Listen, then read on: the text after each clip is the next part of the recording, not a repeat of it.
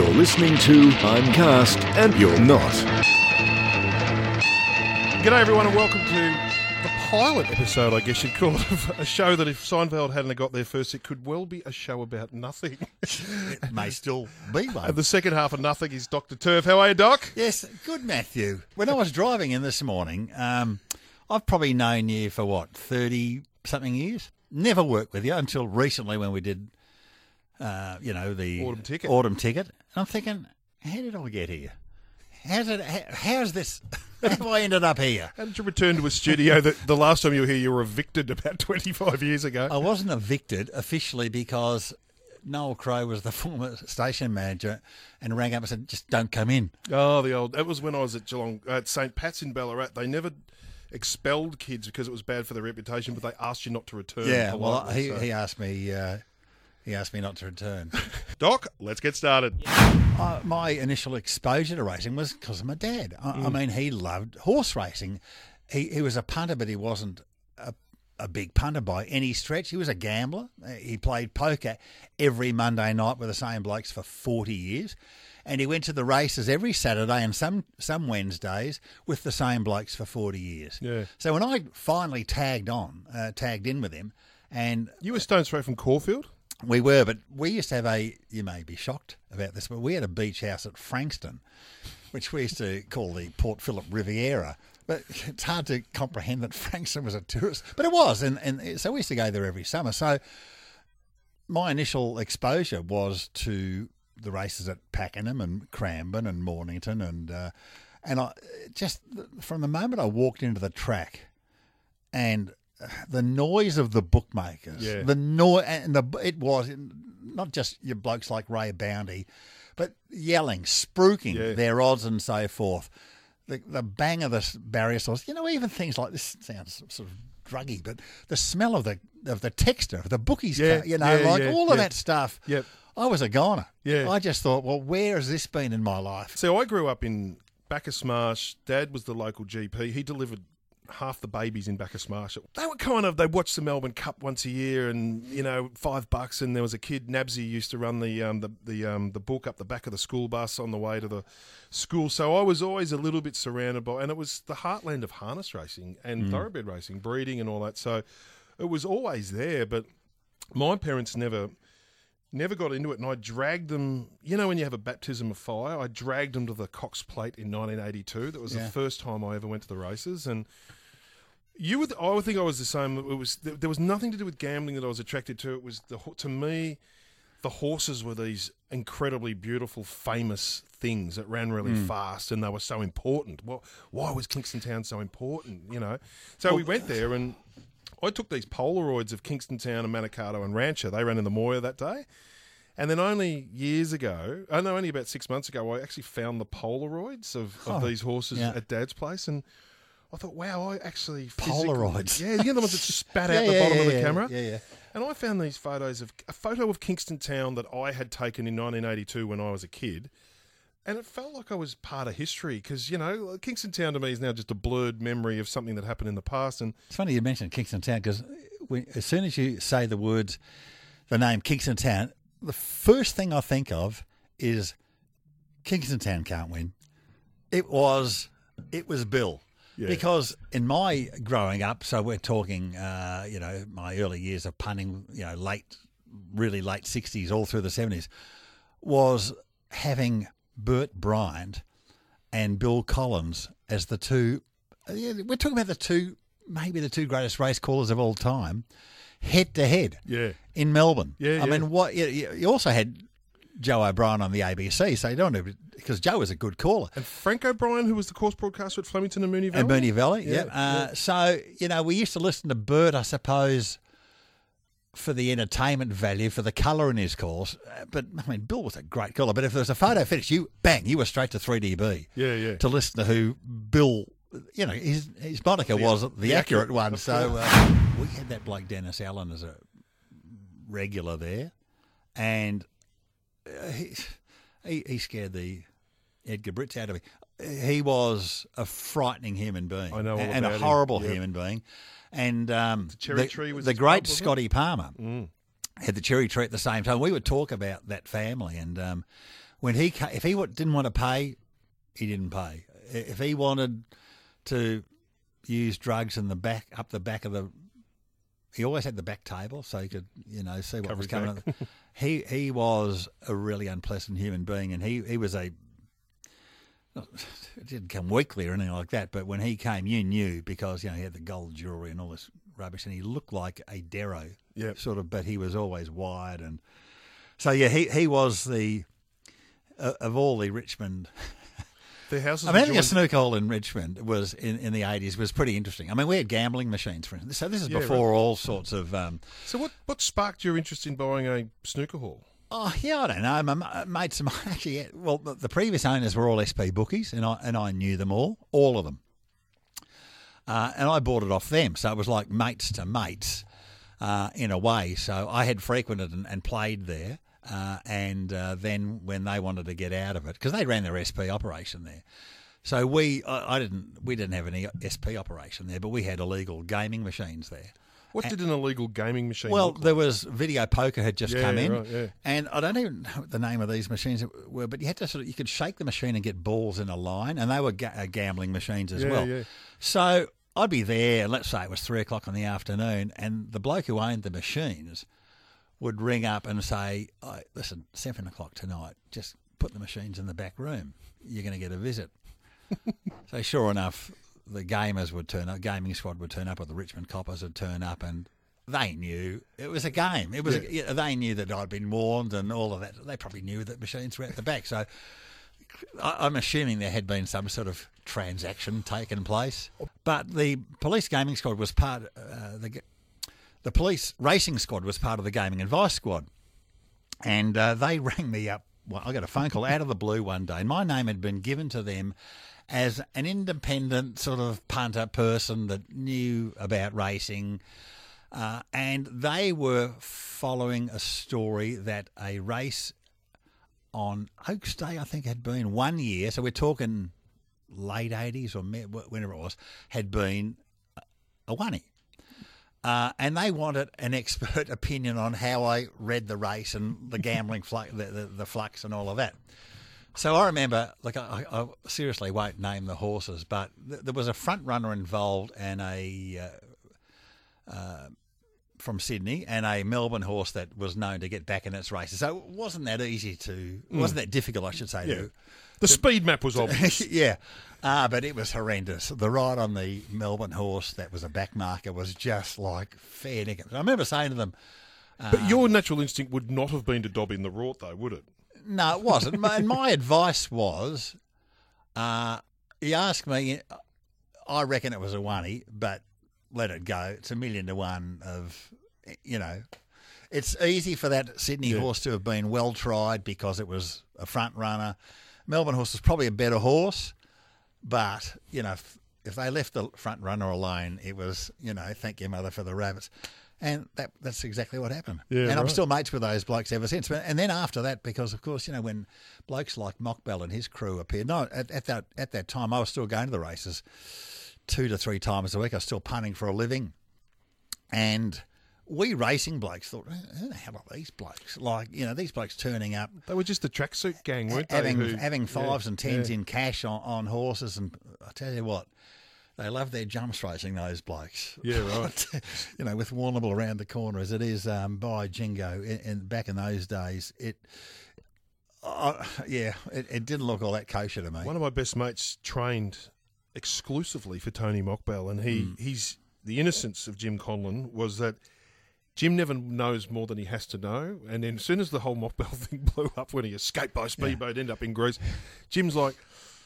I never quite knew he was that bad. If I had, I wouldn't have, uh, you know, probably Well, engaged. Here's the funny thing, you see, I reckon we punters that were at the races on the regular basis, and guaranteed the bookies who filled up. Ab- I, mean, I I know a couple Yeah. of them. I mean, they've got blocks of flats out of Yeah. that crew. Um, we knew, we were pretty sure we knew where their ill-gotten gains had come from, but it took a long time for the uh, the authorities to sort of take an interest. my probably my worst punting story was Adrian. So it was the very first era of the offshore betting shop in Vanuatu, right? Yeah. Adrian Dunn. Sorry, there's another name from the, Yes. from the past. Adrian Dunn, a, a, colleague of mine, was the only guy I knew who had a betting account with Vanuatu, which required them actually answering the phone. You had they had to pick up the phone. Yep. Mate of mine, Dave Simpkin, was one of the phone picker uppers. Oh, Anyway, I- I- yeah, anyway, so- Yep.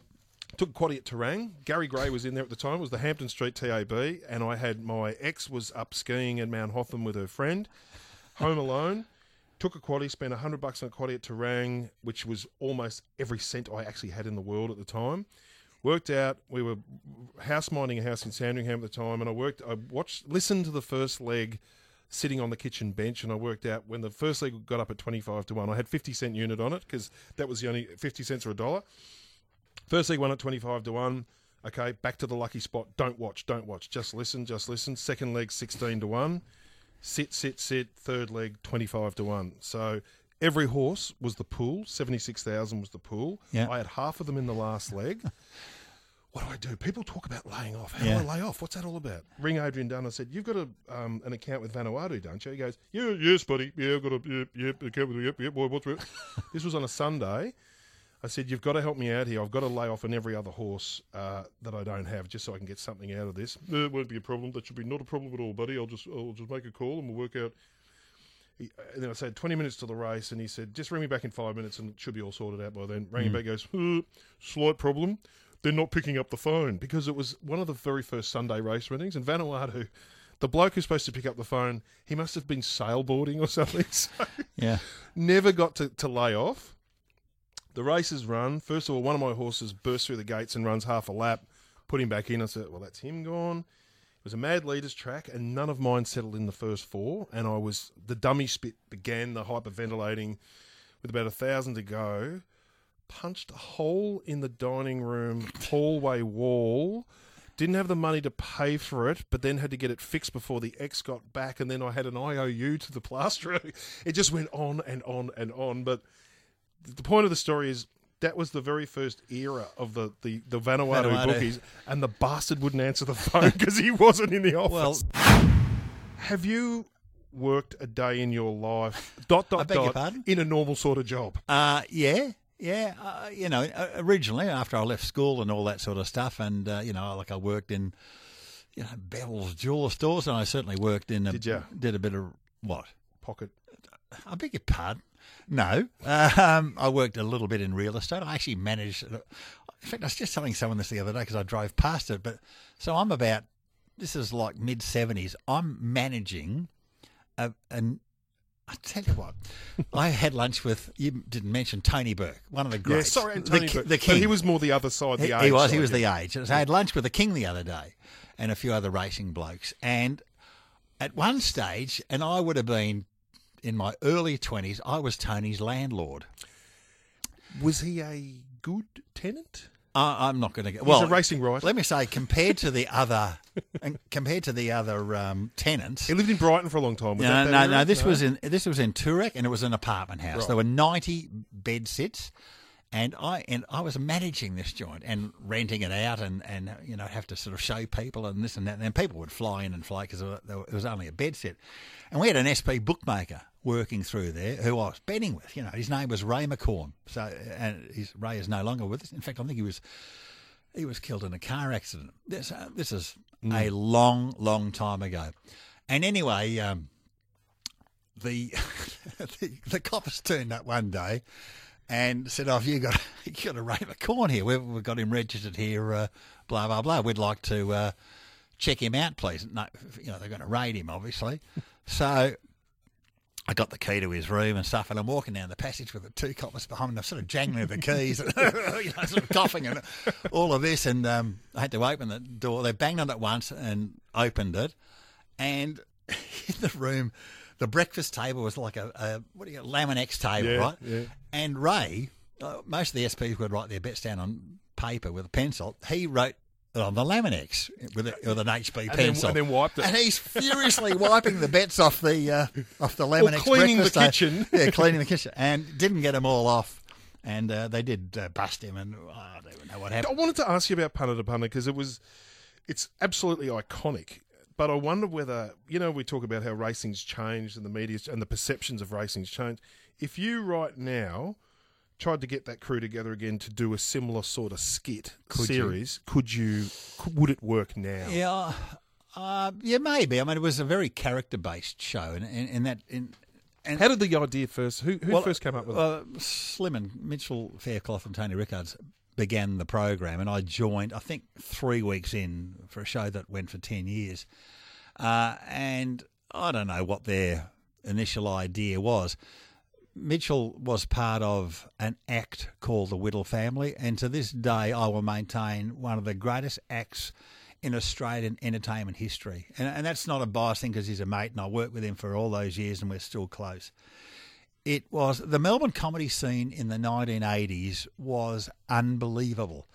On any Little clubs and on any Friday yeah, or Saturday night, you could go to eight of them. Yeah. Not just the Last Laugh or the Banana Lounge or the Comedy Cafe, which were the big bigger venues, but there was another half a dozen out there. And then what they'd be like in the public bar, and there might be Or up, twenty. well, drink- no, the, the place, the, the Last Laugh and, and um, the Comedy Where was Comedy the last Cafe. laugh? Where was the last uh, laugh? Corn of Gertrude and something or Is other. that Collingwood? Yeah, Fitzroy, Yeah. Collingwood, yeah. Um, that's where three triple R was, or still is, I think. Is it dead now, or is it Three Triple? R? No, no, the last laugh. Oh they? yeah, yeah, yeah, long, long gone. But these were theatre restaurants as well. I mean, and Banana Lands, they were just comedy venues. That was upstairs somewhere in else in, in Fitzroy. And with things like the big gig extensions of that, did they grow out of that all, scene? You, you get any idea? All of these people, D, the D Gen and and everybody who followed them, all came from the Melbourne comedy scene in the 1980s. Was a lot of it university based and it spilled out? yeah, I think there? so. Yeah, Yeah. a lot of them went to Tex and all the that. Python crew were all uni, and then it Yeah, and. Steve Vizard and all, and those guys had come via Melbourne Uni revues and, and so forth. It, it was an incredibly vibrant scene, and just like all things in those days, and even pub, you know, the poker machines and all that destroyed pubs and, and those sorts of live venues. And they relied on people's your quick wit and that. Oh, they It was, put, put to a test. it was that- genuine yeah, comedy. It was, and the Whittle family was a, a country and western band. right. and there was a domestic sort of scene as well. So it, it was almost it was a sitcom around a country and western band mid mid gig, Yeah. and it, it was just breathtakingly entertaining and funny. So they then started this racing program on three triple R. Uh, Three Saturday mornings on three triple R were the Coodabeen Champions. So we're talking forty years later. The Coodabeen Champions are still on the ABC Amazing. uh, punter to punter, which went from 81 to 90, uh, the last three years on, on XY. And for listeners who missed that era, how, what time of day was it on? What was the content like? Saturday morning. Uh, Yep. And the other, the third program of Triple R Saturday morning lineup was Lawyers, Guns and Money, Yeah. which was Ross Stevenson, uh, who is still doing, Mm. not just doing, he is still the number one broadcaster in Australia, if you ask me, doing breakfast on 3AW. Uh, he used to do it with a guy named Dennis Donahue, and then began, and then it was Dean Banks, and now then John Burns, and now Russel Howcroft is his partner on AW. So that was a Saturday morning lineup of 3XY in the 1980s. That was big, and everybody, you know, because you, could go to AW, uh, sorry, Triple R in those days and say, "This is an idea for the show." So have a crack, see how you go. So what was the what was the thing that made it work, punter to punter? I think, hopefully, the wit. You Yeah, know, It- it wasn't the tipping. I I was brought in as a racing person, um, but I had a sense of humour. I, I like to think, and and we just all seemed to gel, and you know, became a very strong following, character based show. Uh, with a bit of racing, so we used to do live shows and tour and put out an album and all that sort of stuff. And what it, what brought about its end? Oh, I think just Sick of each other? no, it just it ran its race basically. You know, um, we all racing chain did Trevor Marmalade, of course, Yeah. joined in that Yep. first or second year, and then obviously was incredibly successful part of the footy show, which a lot of you know, if you ask me, was never really the same once he left No. um, the footy show. were there any punter to punter revivals years later? No, never one. Yeah. No, never one. Yeah. Um, but we're all still sort of mates, and some are still working and some aren't. And of course, the Coodabeens are still working. And, and Tony Leonard um, left the Coodabeens and has had a fabulous career at AW. So it was a vibrant scene. But the racing part of it was semi embraced by the racing industry, in that somebody like Ian McEwen, who was the CEO of Moonee Valley, said, We did gig after gig at Moonee Valley. The VRC wouldn't, Yeah. wouldn't let us on the premises. Yeah, right. No, that's serious. I mean, it's statute of limitations. This is 35 years ago. Yeah. They wouldn't let us on the joint. Yeah. But, but McEwen said, Nothing to lose. you know, Yeah. he loved us, a- and and he used us to promote racing at the Moon, at the Valley and uh, and all of that. So, and then I sort of joined the racing media, and I was I was a bit of an outsider and um, had to sort of fight to be admitted as a member. To be honest, Was there a bit of a even with the the, the, the blokes who liked to drink at the uh, the Phoenix back in that era? Were they was there a sort of a a closed shop snobbiness a little bit as well to outsiders Look, at the time? I think it was more the fact that we sent up racing as much as Yeah. we, you know, revelled in its glory. Yeah. you know, we would mock Yeah. identities, you know, and have Who was was there a particular identity who copped it more than others back in the day? Uh, no, we had like, uh, and, uh, you know, Midge Didden was Midge Dudham. yeah. You know, and, uh, uh, Clem Dimsey, who was a race caller at the time on Channel 10, Clem Dimsey. Yeah. So we used to call him Clem. Uh, Dim Clem, Clumsy? Clem, Clem Dumsy. Dim clumsy, I think. Yeah, Dim Clumsy. That was sad. yeah, That was yeah, that but was, he that loved was brutal. But, but he loved it. yeah, yeah. Um, you know, we did songs that were were they racing or were they anti-racing? Was you know, that, did they come, come easily to you guys the songs, or did you have to nut them out? Oh no, we just write them and Yeah. you know because when we toured, we actually it was we, we sang it was a musical as Yeah, well, and we yeah, had we would write radio plays. Um, we had live to airs where we would be standing in dinner suits, reading scripts. It was broadcast live to air on on Triple R, uh, and we would have a sound effects desk, you know, complete with shoes and you know fake doors opening and closing, and Raiders of the Lost Cup, um, the great jockey swindle, uh, you know. So you know, one of them was based on the um, on Sher- on the kidnapping of Shergar. So they're all racing based. F- finding a comedy angle in the demise of Yeah, exactly right. Which you know. is a great gift of comedy. If you can do that, then The footy show was a great example for footy. The front bar, y- y- you've got AFL 360, you've got On the Couch, you've got Footy Classified. The only show, I mean, I love footy, but the only show I watch is the front bar. yeah, yeah. Because Yeah. I, I want to laugh, I want to be entertained, and if you learn something doing it, and that was our philosophy, I suppose, in And a way, was you don't want a headache either. And I, I kind of wonder whether you can't broaden your audience if you don't entertain them. I mean, any man and his dog can disseminate information. Any man and his dog can give out tips and give them out speed maps.